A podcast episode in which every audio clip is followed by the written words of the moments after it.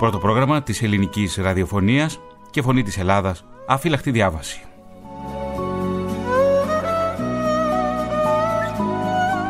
Η Ευγενιώτη είναι στην οργάνωση παραγωγής, η Χρύσα Σωτηροπούλου στην τελική ρύθμιση του ήχου, ο Θωμάς Ίδερης στην έρευνα τεκμηρίωση και παρουσίαση.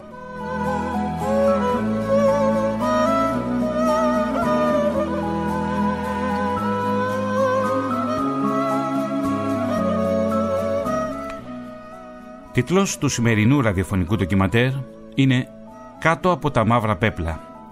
Πρόσφυγες Γεζίντι στα σκλαβοπάζαρα του Ισλαμικού κράτους. Η ελληνική ραδιοφωνία τιμά την Παγκόσμια ημέρα προσφύγων από την ύπατη αρμοστία του ΟΗΕ.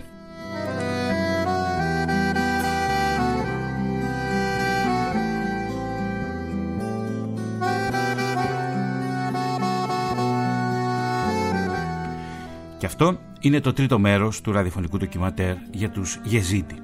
Τα δύο πρώτα μέρη με τίτλο «Συγκάλ Πειραιάς» και «Η σφαγή του Κότζο» μεταδόθηκαν τον Ιούνιο του 2017.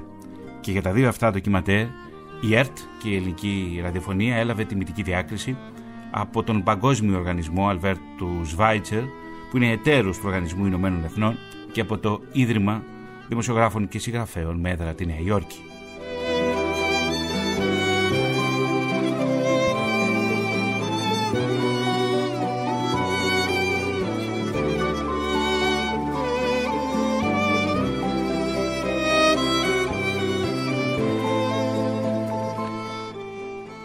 Φέτος κλείνει μια δεκαετία. Μια δεκαετία που σημαδεύτηκε από τις προσφυγικές ροές. Και αν γυρίζουμε το χρόνο, 100 χρόνια πίσω, στη δεκαετία 1911-1920, θα δούμε ότι και αυτή η δεκαετία είχε σημαδευτεί από ροές. Εκείνες οι ροές ήταν πριν, κατά τη διάρκεια και μετά τον Πρώτο Παγκόσμιο Πόλεμο, κυρίως στο Βαλκανικό χώρο. Ενώ οι ροές της δεύτερης δεκαετίας του 21ου αιώνα επικεντρώνονται στη Μέση Ανατολή.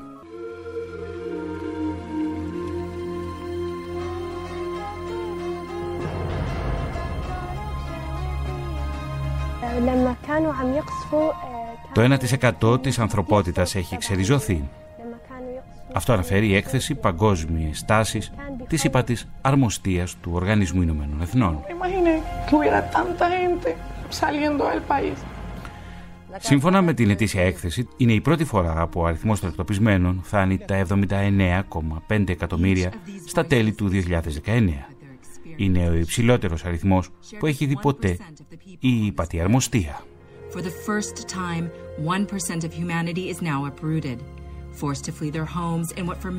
Η έκθεση τονίζει ότι οι προοπτικές να τελειώσουν γρήγορα τα δεινά των προσφύγων όλο ένα και λιγοστεύουν. Τη δεκαετία του 1990, κάθε χρόνο 1,5 εκατομμύριο πρόσφυγες κατά μέσο όρο ήταν σε θέση να επιστρέψουν στο σπίτι τους. Την τελευταία δεκαετία όμως ο αριθμός αυτός μειώθηκε στους 385.000 που σημαίνει ότι η αύξηση των εκτοπισμένων σήμερα ξεπερνά κατά πολύ την έβρεση λύσεων. Είμαστε μάρτυρες μιας διαφορετικής πραγματικότητας, καθώς ο αναγκαστικός εκτοπισμός είναι όχι μόνο πιο διαδεδομένος στις μέρες μας, αλλά ένα φαινόμενο που απλώς είναι πια βραχυπρόθεσμο, ούτε καν προσωρινό, δηλώνει ο ύπατος αρμοστής του Οργανισμού Ηνωμένων Εθνών για τους πρόσφυγες, Φίλιππο Γκράντι. Δεν μπορούμε να περιμένουμε ότι οι άνθρωποι θα ζουν σε συνθήκες αναταραχής για χρόνια, χωρίς τελειωμό, χωρίς μια ευκαιρία να επιστρέψουν στο σπίτι τους ή την ελπίδα να χτίσουν ένα μέλλον εκεί που βρίσκονται. Χρειαζόμαστε μια θεμελιωδώς καινούρια και πιο ανοιχτή στάση απέναντι σε όλους τους ανθρώπους που τρέπονται σε φυγή. Σε συνδυασμό με μια πολύ μεγαλύτερη αποφασιστικότητα να βάλουμε ένα τέλος στις συγκρούσεις που μένονται για χρόνια και αποτελούν τη ρίζα τόσο μεγάλων δεινών.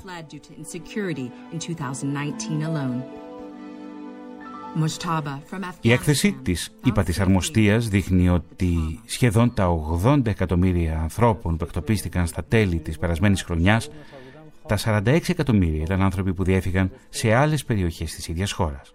Οι υπόλοιποι εκτοπίστηκαν αλλού.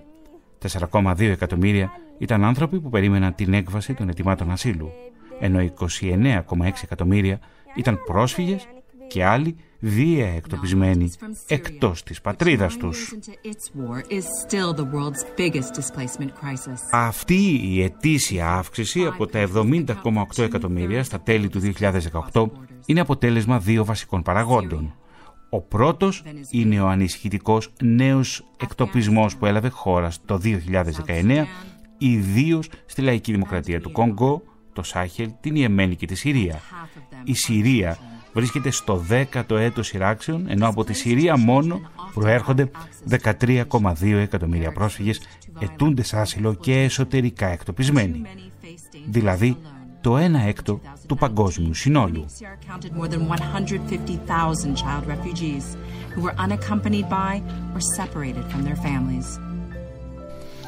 Και ένα από τα μεγαλύτερα προβλήματα είναι τα ασυνόδευτα παιδιά. Ο δεύτερος παράγοντας είναι η καλύτερη αποτύπωση της κατάστασης των κατοίκων της Βενεζουέλας που εγκατέλειψαν τη χώρα τους, πολλοί από τους οποίους δεν έχουν νόμιμα καταγραφεί ως πρόσφυγες ή αιτούντες άσυλο, αλλά για τους οποίους αιτούνται ρυθμίσεις που να φροντίσουν την προστασία τους. Και μέσα σε όλους αυτούς τους αριθμούς κρύβονται μια σειρά αποκρίσεις ατομικές και πολύ προσωπικές.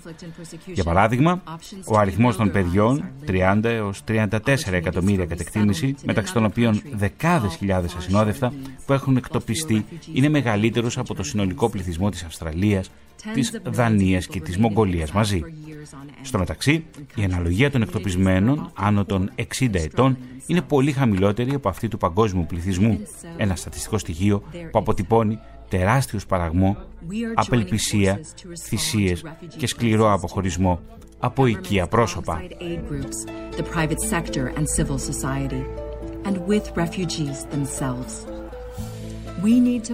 Ήταν Ιούνιος του 2017 όταν με τη βοήθεια ενός γεζίτη πρόσφυγα που είχα συναντήσει στη Λέσβο, του Ατού, κατάφερα να μιλήσω με την Νάντια Μουράτ.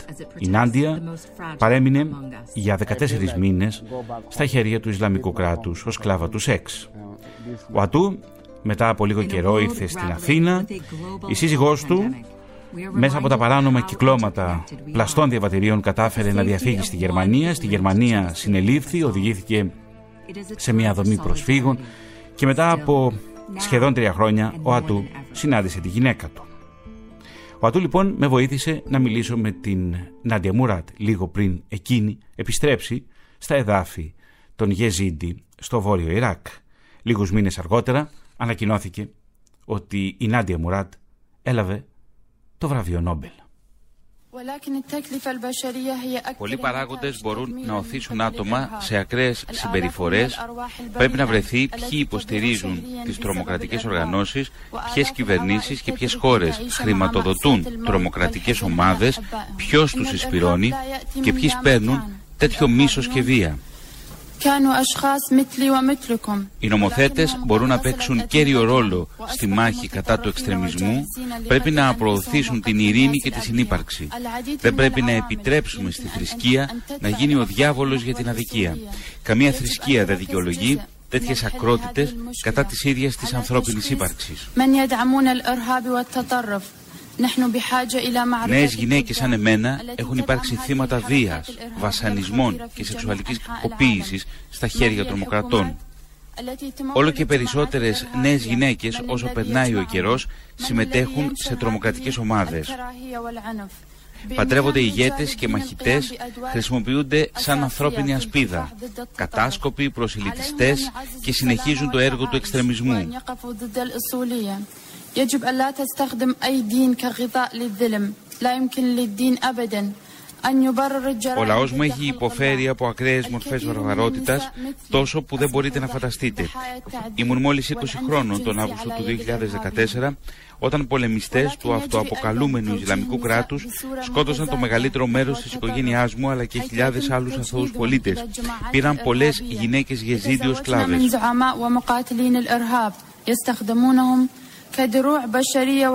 Αυτή η κατάσταση συνεχίζεται εδώ και τρία χρόνια μπροστά στα μάτια της διεθνούς κοινότητας.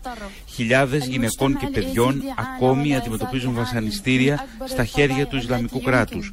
Πάνω από το 80% της κοινότητάς μας αντιμετωπίζουμε ακόμη αυτή τη θλιβερή κατάσταση.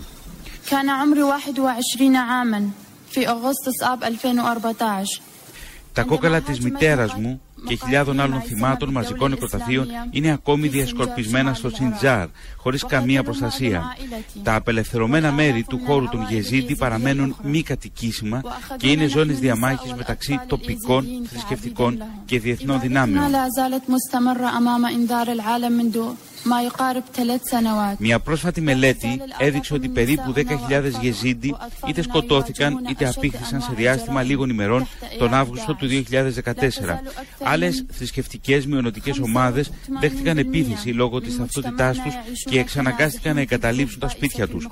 Πάνω από ένα εκατομμύριο άνθρωποι από τη Μοσούλη μεταφέρθηκαν λόγω των επιθέσεων της ISIS. Με όλα αυτά τα εγκλήματα και τη συνεχιζόμενη γενοκτονία, οι κατακτητές δεν έχουν βρεθεί ενώπιον της δικαιοσύνης μέχρι και σήμερα. Το να φέρουμε τους τρομοκράτες στη δικαιοσύνη θα ήταν ένα μήνυμα για όλο τον κόσμο ότι αυτά τα εγκλήματα θα έχουν νομικές συνέπειες και άρα είναι και μέτρο πρόληψης, αφού θα αποθαρρύνει άλλους το να στραφούν στην τρομοκρατία, διασφαλίζοντας ότι οι εγκληματίες δεν γλιτώνουν. Κάθε κράτος στην Ευρώπη, κάθε έθνος σε όλο τον κόσμο πρέπει να έχει τη δυνατότητα στο εσωτερικό του να διαθέτει μια νομική φαρέτρα προκειμένου να εμποδίσει τους τρομοκράτες της Άισις να εισέρχονται στη χώρα. Είμαι ευγνώμων που χώρες όπως η Γερμανία έχουν ξεκινήσει μια σχετική διαδικασία.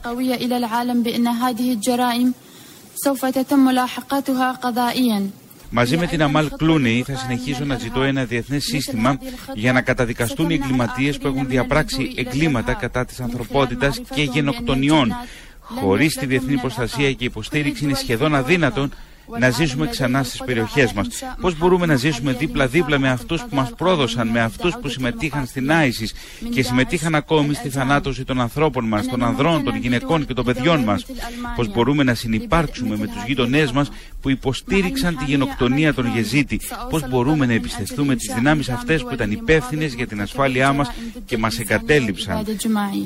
العيش في مناطقنا مرة ثانية تكاد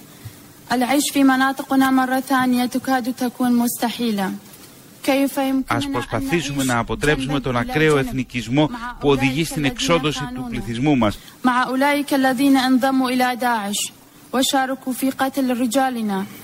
Πρέπει να λάβουμε δράση για να αποτρέψουμε τους τρομοκράτες από επόμενα εγκλήματα κατά γυναικών και παιδιών. Είναι ο μόνος τρόπος που μπορούμε να δημιουργήσουμε έναν πιο ειρηνικό κόσμο για τη γενιά μας. بتلك القوات التي كانت مسؤولة عن أمننا وتخلت عنا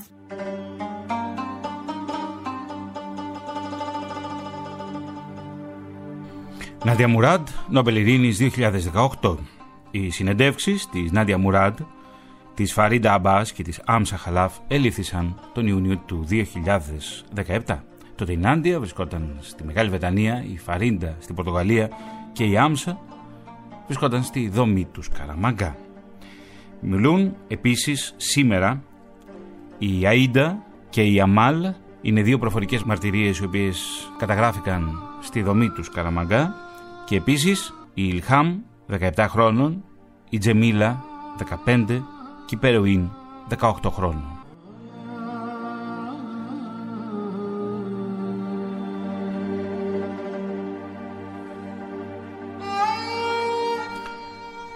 Ο δρόμος της προσφυγιάς. Ο δρόμος μέσα στη σκόνη. Από τη Σιγκάλ στη Ράκα.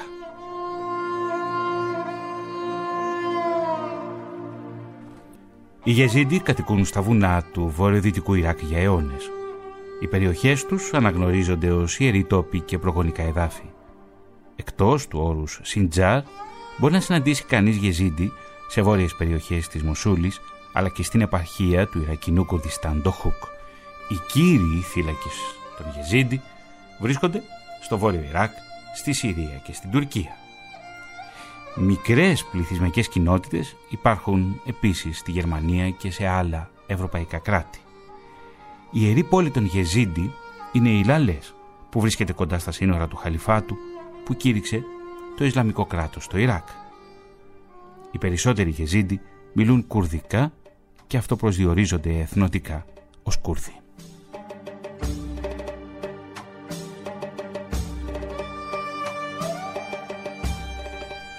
Η θρησκεία των Γεζίντι είναι διακριτή από αυτή των Κούρδων Σουνιτών του Ιράκ. Ο Γιαζιντισμός είναι μια αρχαία θρησκεία, με πλούσια παράδοση, κυρίως προφορική, που ενσωματώνει όμως Ισλαμικές πεπιθήσεις της αρχαίας περσικής θρησκείας, του Μηθραϊσμού και του Ζωροαστρισμού, μια μυστικιστική θρησκεία που οι ρίζες της βρίσκονται στην Ανατολική Μεσόγειο. Αυτός ο συνδυασμός διαφόρων πεπιθήσεων, γνωστός στα ζητήματα της θρησκείας ως συγκριτισμός, είναι και ο λόγος που οι Γεζίντι αναγνωρίζονται ως ερετικοί από τους υπόλοιπους μουσουλμάνους. Σε πολλά σημεία, οι Γεζίντι ακολουθούν τους Ισλαμικούς κανόνες, όπως για παράδειγμα την απαγόρευση κατανάλωσης χοιρινού κρέατος. Ωστόσο, στα σημεία που διαφοροποιούνται πλήρως και μάλιστα αποτελούν και μια μοναδικότητα στην περιοχή, είναι ότι οι Γεζίντι είναι οργανωμένοι σε ένα άκαμπτο θρησκευτικό σύστημα καστών, πολλοί από τους οποίους πιστεύουν μάλιστα και στην μετανεσάρκωση. Αν και η προέλευση του γιαζιντισμού παραμένει ακόμη θέμα αντιπαράθεσης μεταξύ των ερευνητών, η κυρίαρχη άποψη είναι που σχηματίστηκε όταν ο ηγέτης των Σούφι, Αμπί Μουσαφίρ, εγκαταστάθηκε στο Κουρδιστάν περίπου τον 12ο αιώνα και ίδρυσε μια κοινότητα στην οποία αναμίχθηκαν στοιχεία του Ισλάμ και στοιχεία των τοπικών προ-Ισλαμικών πεπιθήσεων.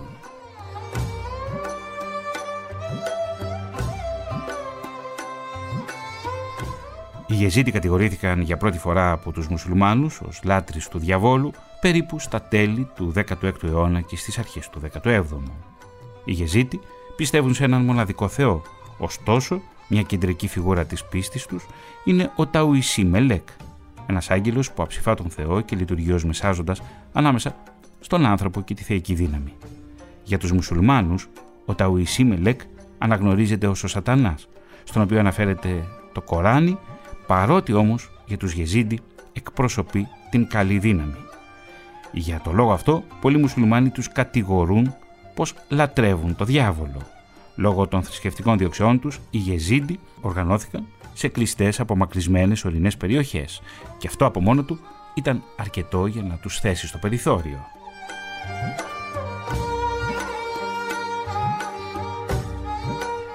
Η Μπάρφη είναι μια 75χρονη γυναίκα πρόσφυγας Γεζίντη και την συνάντησα στη δομή των Σερών.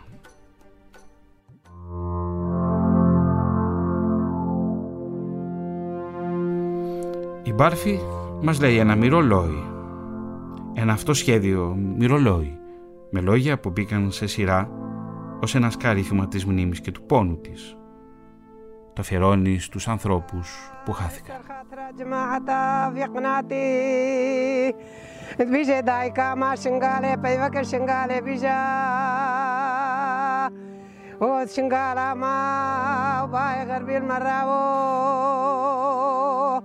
وستير كلت ماني هفتي بو هاتف سرچاه درجيا بو هاس حيفا مخاب نيات كتكو دماين زارو الشوي كرين وكرين كباب والبرداك دوان كرين والزحمته وزارو كيد من بالغ مدکوهلان ده زیدیاو به خدا ماین أو قلاق جوامر خدان كرام لا حالي متبع حالي دنون المصري. وحسين الحزني وكوت إبراهيمي مرقي وبابي درويش شابي. كوانجي بشتو وخمو خيالي خواب شاو داوتا فكر مبري خدان وغري إيه غريبي منو أو جيت ارقى معلوم مزل خدان ليبيا وطن شيرين وطن شير خستينا وطن شيرين بيرياتنا غريبي منو وازيد يا همكا وازيد يا همكا بيرو زيد كم غريبي منو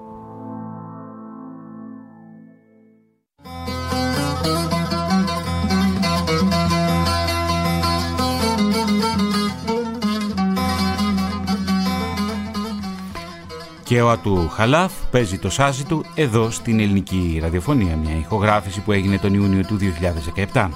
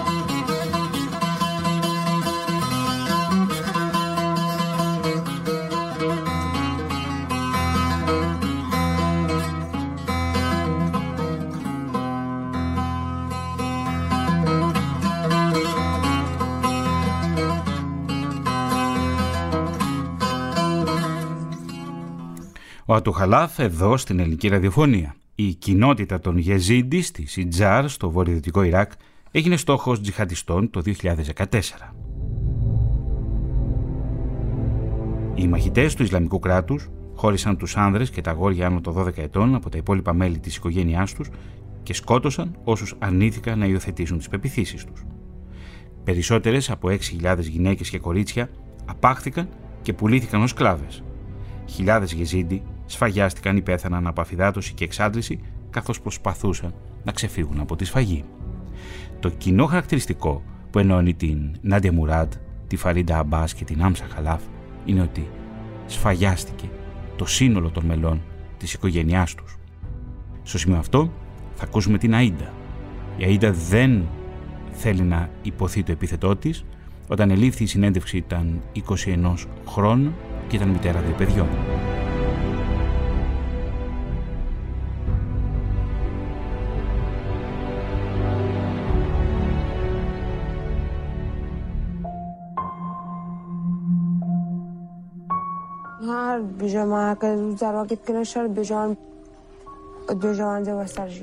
Όταν τα παιδιά τσακώνονται, τότε λέει η κόρη μου «Θα σας αποκεφαλίσω».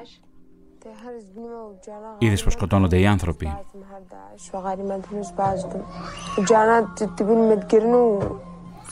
Κεφάλι κόβω. Μια χειρονομία σαν απάντηση. Ονειρεύομαι ότι οι στρατιώτες του Ισλαμικού κράτους μας επιτίθενται. Μερικές φορές πως με συλλαμβάνουν. Μερικά βράδια δεν μπορώ να κοιμηθώ από τους εφιάλτες.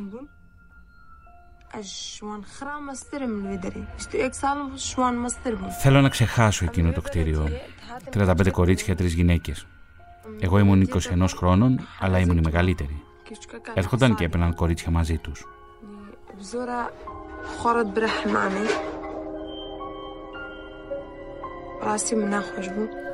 Ένας φύλακας εξανάγκασε ένα 9χρονο κορίτσι να τον ακολουθήσει στο λουτρό. Δεν το άντεχα αυτό. Προσπάθησα να βρω το κουράγιο και να το σταματήσω. Απείλησε τότε να με σκοτώσει. Εγώ του απάντησα. Να πεθάνω εξαιτίας σας δεν με πειράζει καθόλου. Θα γλιτώσω από εσάς.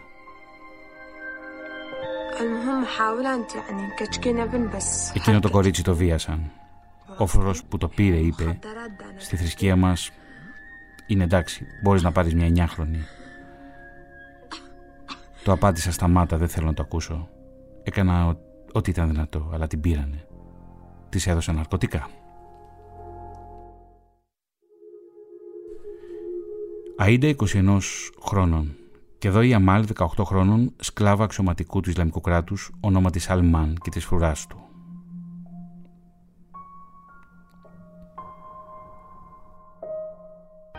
راستی یعنی بزوری بزوری هاتم هر جاره که داد افتلیال که خود کرا کرا کوککی هم گبده و بزورید کرا Με βίασε. Έβαλε το δάχτυλο του ποδιού του στο μέλι και το έχωσε στο στόμα μου. Κάποια στιγμή ήρθαν και οι έξι φρουροί μέσα. Με βίαζαν όλη τη νύχτα μέχρι τις πρώτες πρωινές ώρες.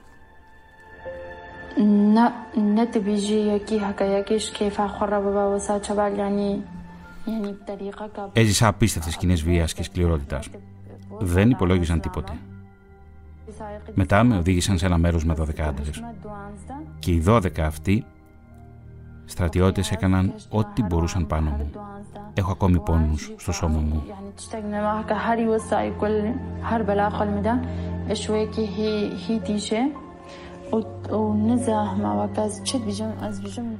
Δεν μπορώ να κοιμηθώ, ξυπνώ τα βράδια και μπορώ ακόμα να τους μυρίζω. Αυτή η μυρωδιά με κάνει να πλένω τα δόντια μου κάθε μέρα περισσότερο από δέκα φορές.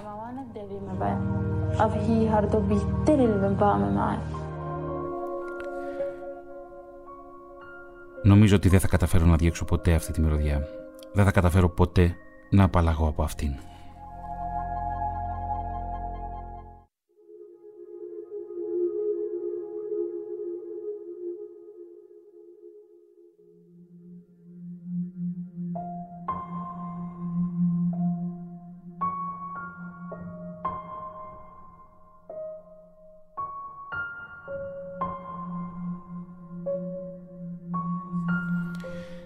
Οι οργανωμένες διώξεις των Γεζίντι χρονολογούνται από την Οθωμανική Αυτοκρατορία.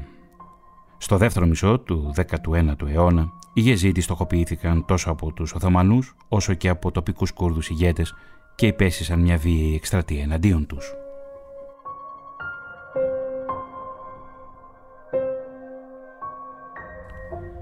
Οι Γεζίντι υποστηρίζουν πως έχουν πέσει θύματα 72 γενοκτονιών και προσπαθειών αφανισμού.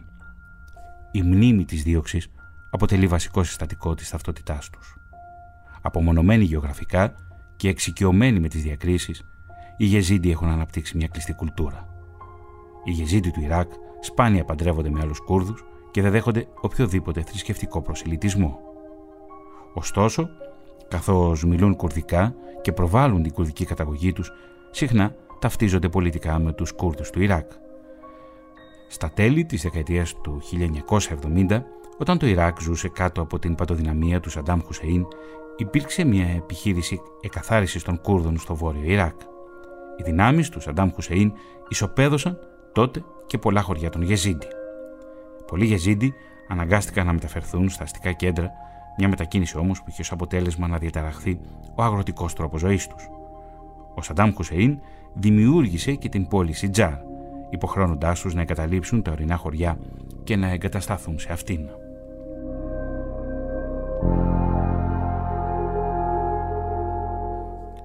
Μετά την ανατροπή του καθεστώτος του Σαντάμ Χουσέιν το 2003 και την εισβολή των ΗΠΑ, οι Κούρδοι του Ιράκ απέκτησαν μια αυτόνομη περιοχή στο βόρειο Ιράκ, το Ιρακινό Κουρδιστάν. Ωστόσο, η πόλη Σιντζάρ, όπως και πολλές άλλες παραμεθόριες περιοχές στα όρια του Ιρακινού Κουρδιστάν, είναι διαφιλονικούμενες μεταξύ των Κούρδων και της κυβέρνησης της Βαγδάτης.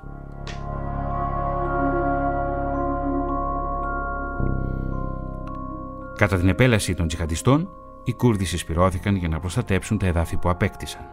Στο Ιρακινό Κουρδιστάν έφτασαν Κούρδοι από τη Συρία και την Τουρκία για να αντιμετωπίσουν τους μαχητές του Ισλαμικού κράτους. Μετά τις πρώτες ήττες, οι Πεσμεργά, οι Κούρδοι μαχητές, αντεπιτέθηκαν και απόθυσαν τους τζιχαντιστές. Μεταξύ άλλων, κατάφεραν να δημιουργήσουν ένα ασφαλές πέρασμα για τους Γεζίδι από την πόλη Σιτζάρ προς το εσωτερικό του Ιρακινού Κουρδιστάν. Οι Κούρδοι μαχητές, με την υποστήριξη της Αμερικανικής αεροπορίας αλλά και την αναβάθμιση του στρατιωτικού εξοπλισμού τους, αφού ήδη είχαν λάβει όπλα από τις ΗΠΑ και τη Γαλλία, ξεκίνησαν την ανταπίθεσή τους με τελικό στόχο την ανακατάληψη της Μοσούλης.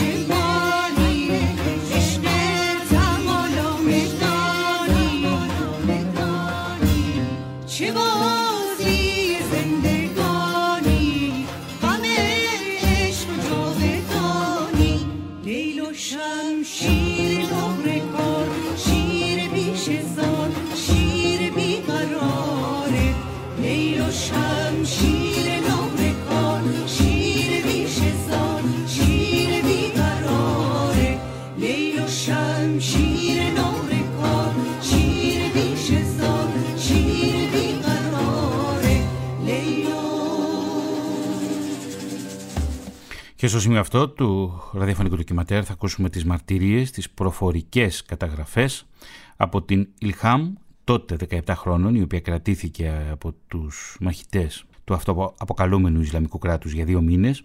Η Τζεμίλα, όταν ελήφθη η συνέντευξη, ήταν 15 χρόνων, κρατήθηκε για 3 μήνες και 8 ημέρες. Και η Περουίν, τότε 18 χρόνων, που κρατήθηκε για 4 μήνες.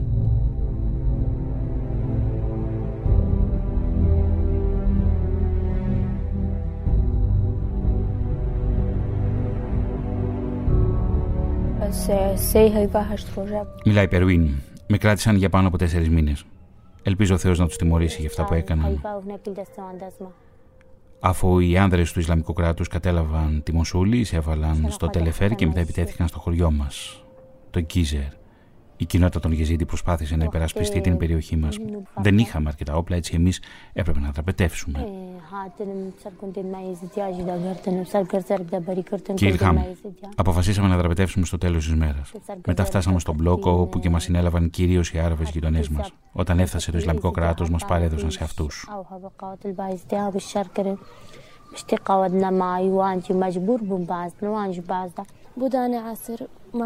Η Τζεμίλα οι Άραβες μας συνέλαβαν στη Σινών. Στη συνέχεια παραδοθήκαμε στο Ισλαμικό κράτος. Μας πήγαν στη Συρία. Εμείς πάντα συνεπήρχαμε ειρηνικά με τους Άραβες.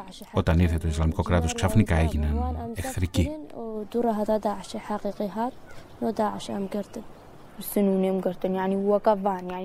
Ζούσαμε δίπλα-δίπλα για όσο μπορώ να θυμηθώ. Αυτοί μας επιτέθηκαν. Όλα τα κορίτσια γεζίδι απήχθησαν, κυρίως όμως από τους Άραβες γειτονές μας.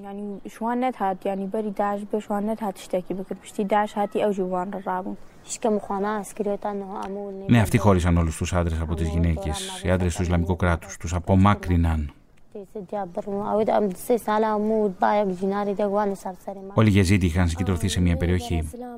Ένα μέλος του Ισλαμικού κράτους, ένας μαχητής, μου είπε να σηκωθώ. Ρώτησα τον μπαμπά μου να μου πει τι μου είπε, γιατί δεν μιλάω αραβικά. Μου το μετέφρασε. Ο άντρας τότε μου είπε να σταματήσω να μιλώ, αλλιώς θα με σκότωνε.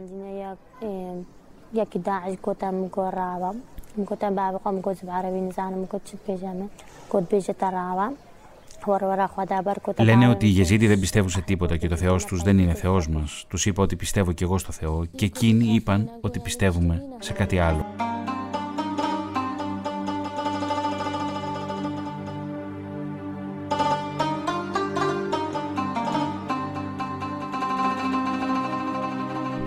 Έπρεπε να μάθω απ' έξω το Κοράνι, ήταν υποχρεωτικό. Είτε πέθανες, είτε το μάθαινες απ' έξω. Η καρδιά μου συνδέεται με τη δική μου πίστη. Ό,τι και να έκανα, απλώς δεν θα είχε κανένα αποτέλεσμα.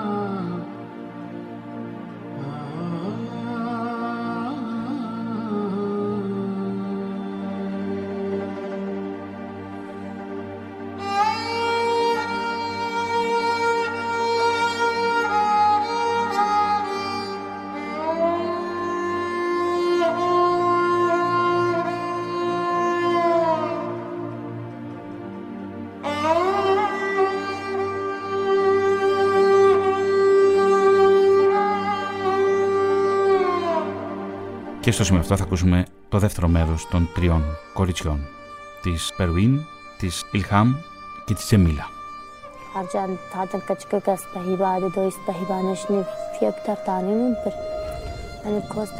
Αυτοί έρχονταν συχνά για να διαλέξουν και να πάρουν τα ομορφότερα κορίτσια. Εγώ ήξερα τι τους έκαναν και ότι αυτό θα μπορούσε να συμβεί και σε μένα. Είτε νέα είτε 20 χρονών δεν τους έκανε καμία διαφορά. Το έχω δει με τα ίδια μου τα μάτια. Ήταν λυπηρό. Είναι δύσκολο να κουβαλάς αυτό το βάρος. Με αυτοκτονία θα ήταν μια ευλογία. Ήμασταν υποχρεωμένες να κάνουμε ό,τι απαιτούσαν. Αναγκαζόμασταν να κάνουμε ό,τι μας έλεγαν.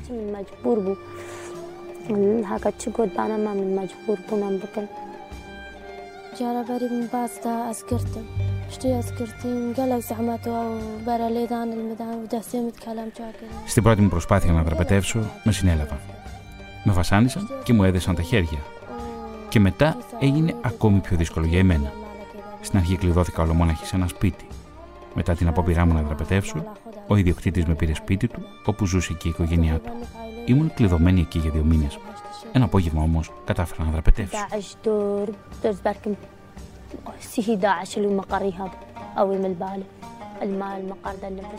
Υπήρχαν περίπου 30 μέλη του Ισλαμικού κράτους σε εκείνη τη βάση.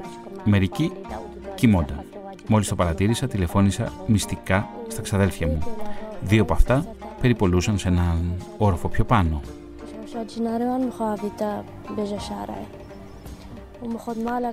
Ιλχάμ, πήδηξα πάνω από τον τοίχο στους γείτονες χωρίς παπούτσια. Από εκεί κατάφερα να έχω πρόσβαση στο δρόμο. Πήγα σε ένα σπίτι για να ζητήσω βοήθεια, αλλά δεν με δέχτηκαν.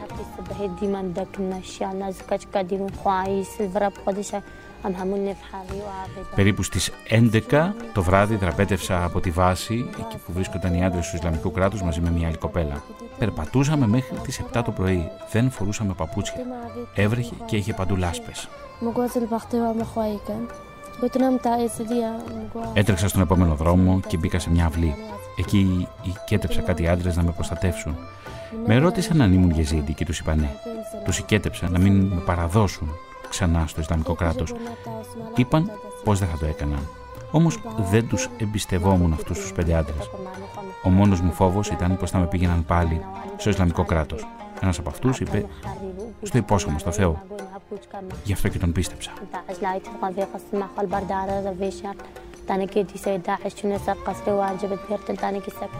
Ο ξάδελφός μου εξήγησε τη διαδρομή για να δραπετεύσω. Συρθήκαμε με την κοιλιά μας στην πεδιάδα. Μας κυνηγούσαν σκυλιά. Μέλη του Ισλαμικού κράτους ακολουθούσαν με φακούς στα σκυλιά. Κρυφτήκαμε τότε πίσω από κάτι δέντρα. Μέχρι να γυρίσουν πίσω, εμείς δεν συνεχίσαμε. Αρχίσαμε στη συνέχεια να τρέχουμε σαν τρελοί.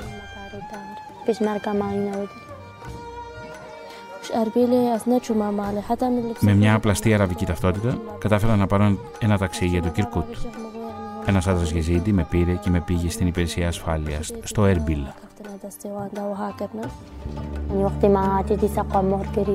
Στις 7 το πρωί φτάσαμε στην κορυφή ενός βουνού. Στο βουνό Σιντζάρ μας πήρε ένα ελικόπτερο και μας πήγε στο Ντάρε Μπίν, στο Κουρδιστάν.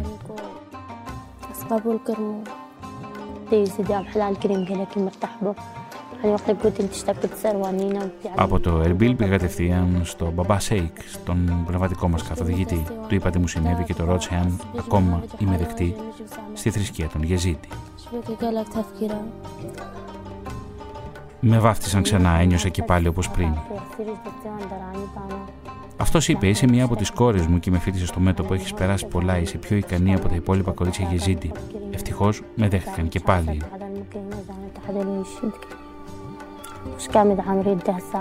Ήμουν ανακοφισμένη που η κοινότητα Γεζίτη με δέχτηκε ξανά. Όταν άκουσα ότι είμαι μία από αυτούς πάλι, ένιωσα σαν να ξαναγεννιέμαι. Σκέφτομαι συνέχεια τις αδερφές μου, τον πατέρα μου και τη μητέρα μου που είναι ακόμη στα χέρια του Ισλαμικού κράτους. Αυτοί πέρασαν πιο δύσκολα από εμένα. Τους σκέφτομαι όλη μέρα.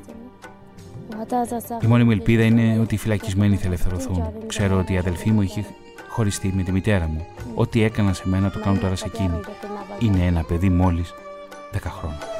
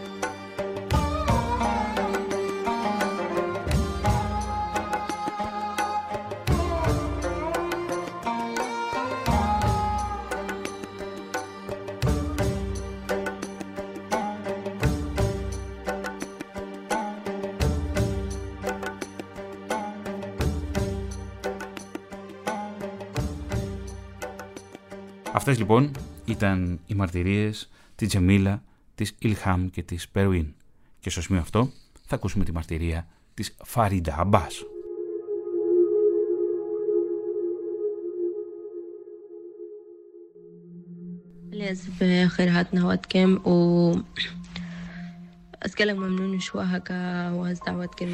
Θα ήθελα να ευχαριστήσω για την πρόσκληση που μου απευθύνατε στην ελληνική ραδιοφωνία και τηλεόραση. Ονομάζομαι Φερίντα Αμπάς. Είμαι ένα κορίτσι για ζήντη από το χωριό Κόντζο στους πρόποδες τόρου Σιντζάρ όπου ζουν εκατοντάδες γυναίκες Γιαζίντι.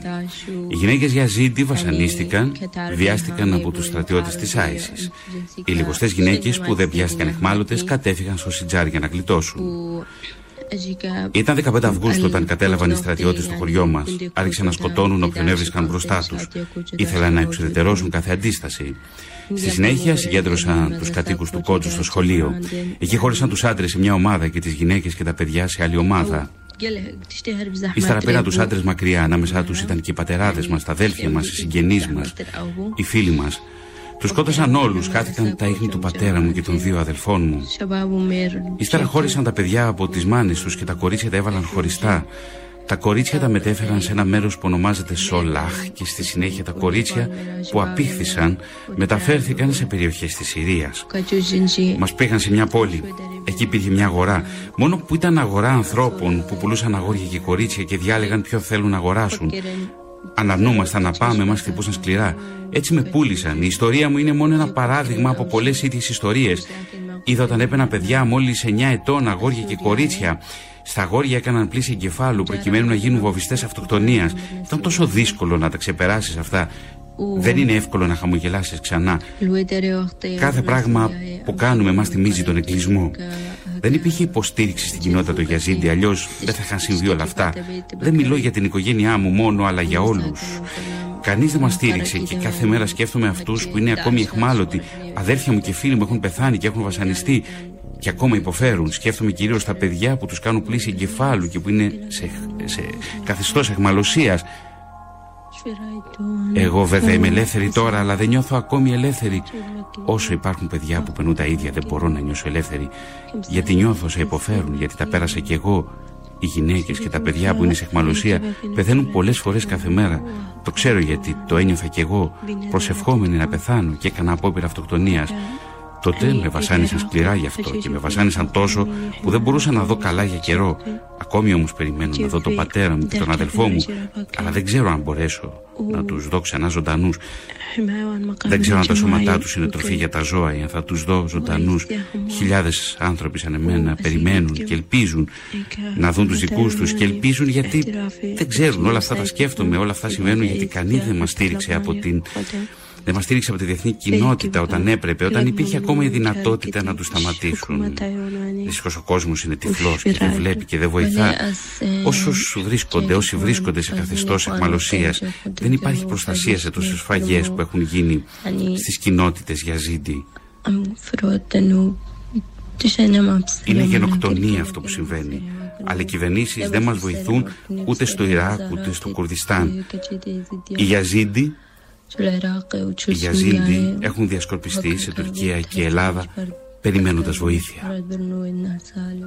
Φαρινταμπάς, Ιουνίους του 2017, συνέντευξη στην ελληνική ραδιοφωνία. Κυρίες και κύριοι, η ελληνική ραδιοφωνία τιμά τη μέρα των προσφύγων και εδώ η Κατούν Κίντερ παίζει το σάζι.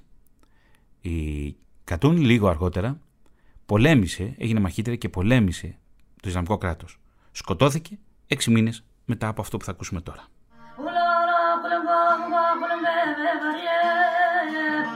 تبدا خاطر بار کرم هرینا بچن بسر پله دارا سوگله او پله دارا بربنه وز سودالی ملورو هر لولو لولو لولو بانه مقلنگورو از غریبه Ό,τι απέμεινε από την Κατούν Κίντερ, αυτό το σάζι και αυτός ο ήχος. Την Νάμσα Χαλάφ τη συνάντησα στη δομή του Καραμαγκά.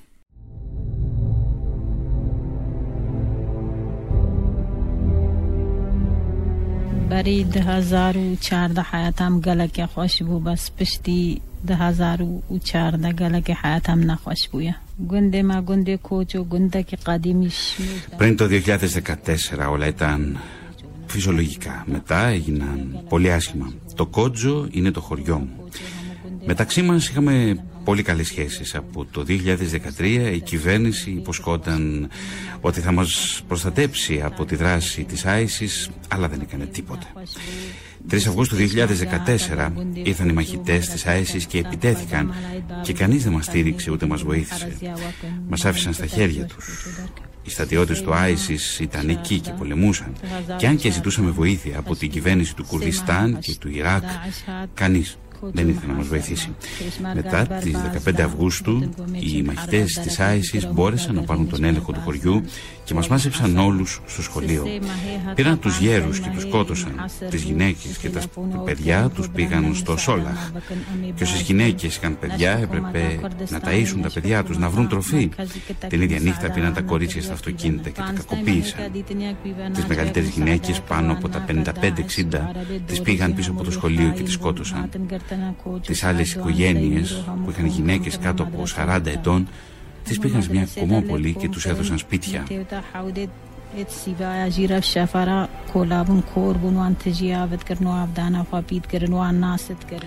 Μετά από δύο-τρεις μήνες έβαλαν όλες τις οικογένειες σε ένα μέρος, σε μια περιοχή όπου δεν υπήρχε νερό ή, ή κάποιες άλλες παροχές τροφής, βασικά είδη διατροφής. Άρχισαν σιγά σιγά να απαγάγουν ε, τα κορίτσια και τα παιδιά. Πρώτα έπαιρναν τα παιδιά ή οι γυναίκες οι οποίες ήταν μόνες τους επειδή οι γονείς τους ή οι άλλοι συγγενείς τους είχαν σκοτωθεί και έτσι δεν μπορούσαν να φέρουν αντίσταση, να πούν όχι. Πήραν παιδιά για να τους μάθουν να πολεμούν για αυτούς. Τους έμαθαν να χρησιμοποιούν βόμβες και τους έστειλαν σε βομβιστικές επιχειρήσεις. Πολλές χιλιάδες γυναίκες κατέληξαν σε φυλακές και πολλές τις σκότωσαν επειδή αρνήθηκαν να συνεργαστούν μαζί τους. Θυμάμαι τρεις από αυτές τις γυναίκες που θανατώθηκαν στην πόλη Σόλαχ. Ανάμεσα σε αυτές είναι και η μητέρα μου, η αδελφή μου και η γυναίκα του αδελφού μου. Και την ίδια μέρα σκότωσαν περίπου 450 άνδρες και ανάμεσά τους ήταν και τέσσερα μέλη της οικογένειάς μου, ο αδελφός μου και η γη του.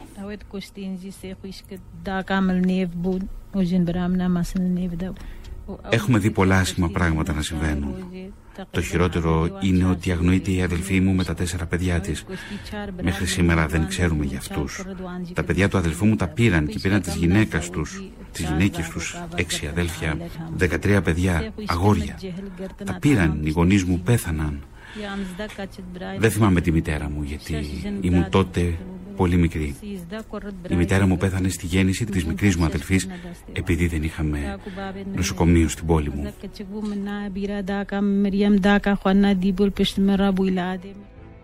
Η εμπορία ανθρώπων, ανδρών, γυναικών και παιδιών, θυμάτων κυκλωμάτων τα οποία επιδίδονται σε δραστηριότητες που εκτείνονται από τη σεξουαλική εκμετάλλευση μέχρι το λαθρεμπόριο ανθρωπίνων οργάνων, μένει τις περισσότερες φορές ατιμόρυτη, σύμφωνα με έκθεση του Οργανισμού Ηνωμένων Εθνών, η οποία είδε το φως της δημοσιότητας τον Ιανουάριο του 2019 και στην οποία έκθεση ο οργανισμός κάνει λόγο για εμπορία ανθρώπων έγκλημα χωρίς τιμωρία.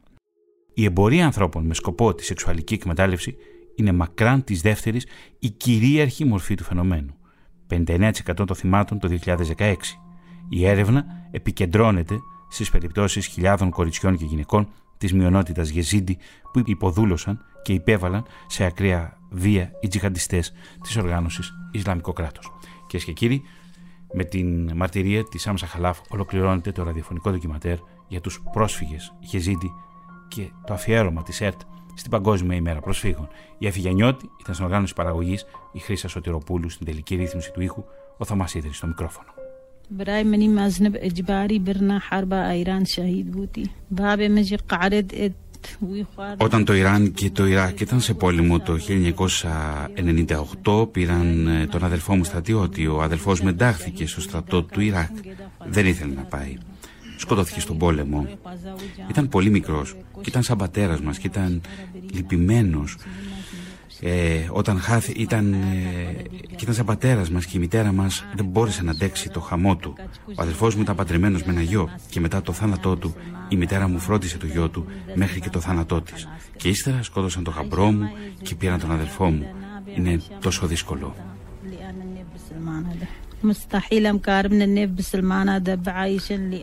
Με όλο το σεβασμό σε εσάς, αν ήταν οι γυναίκες μας, ε, αν ήταν οι ε, γυναίκες σας χριστιανές ή μουσουλμάνε, αν ήταν μάλλον οι γυναίκες μας χριστιανές ή μουσουλμάνες, είμαι σίγουρο ότι πολλές χώρες θα μιλούσαν γι' αυτό. Δεν μπορούμε να συνεχίσουμε τις ζωές μας στο Ιράκ μέσα στους μουσουλμάνους επειδή κινδυνεύουμε δεν δέχονται τη θρησκεία μας. Λένε ακόμα ότι και το φαγητό που τρώμε δεν είναι ανθρώπινο. Αν οι άνδρες μας ανοίξουν εστιατόριο, ούτε Άραβες ούτε Μουσουλμάνοι θα πάνε να φάνε γεύμα, επειδή λένε ότι είμαστε βρώμικοι.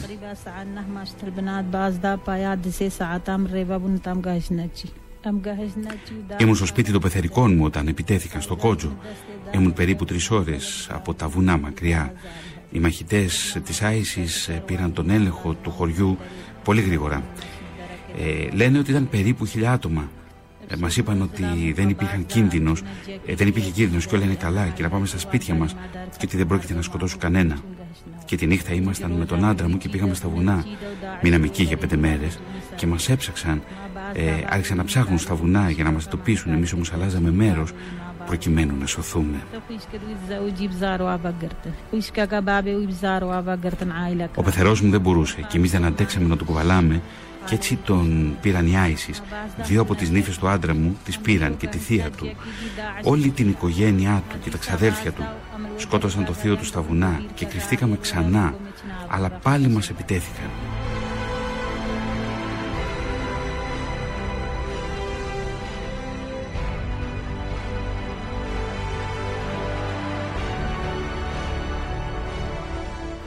Μετά γυρίσαμε πίσω επειδή μας είπαν πως κάπου, κάπου θα βρίσκαμε νερό, μια πηγή.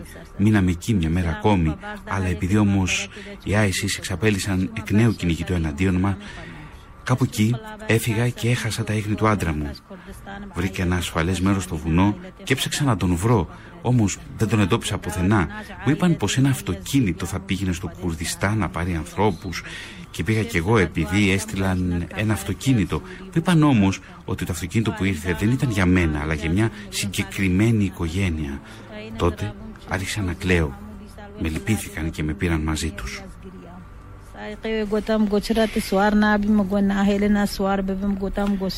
Τα μεσάνυχτα φτάσαμε σε ένα στρατόπεδο στα νότια της Συρίας και εκεί μας έδωσαν φαγητό και φάρμακα και κοιμηθήκαμε ως το πρωί.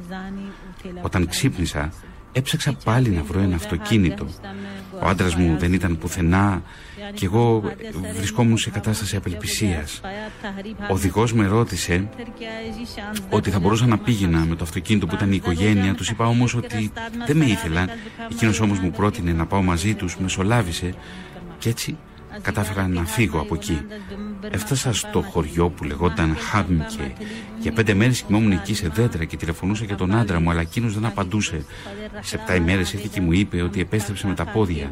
Μετά ήρθαμε Ήρθαμε, φτάσαμε πεζοπορώντας στην Τουρκία. Στην Τουρκία με έβαλαν φυλακή για 15 μέρες. Προσπαθούσα να έρθω στην Ελλάδα, αλλά με γύριζαν πίσω. Τελικώς κατόρθωσα να περάσω στη Μυτιλίνη και να φτάσω στο στρατόπεδο της Μόριας. Έμεινε εκεί ένα μήνα και μετά με έστειλαν στη Λέρο. Επειδή ο άντρας μου δούλευε σκληρά στο Κουρδιστάν κατόρθωσα να συγκεντρώσω, κατορθώσαμε να συγκεντρώσουμε ε, κάποια χρήματα. Έδωσε 600 δολάρια για να περάσω από το Ιράκ στην Τουρκία και στη Σμήνη έδωσα άλλα 800 δολάρια για να μπω μέσα στη βάρκα. Στη βάρκα ήμασταν 55 άτομα. Όταν φτάσαμε στη μέση του νερού είδε και μας σώσαν διασώστες, δεν γνωρίζαμε κανέναν. Ήταν η πρώτη φορά που έβλεπα θάλασσα και έβλεπα το Αιγαίο.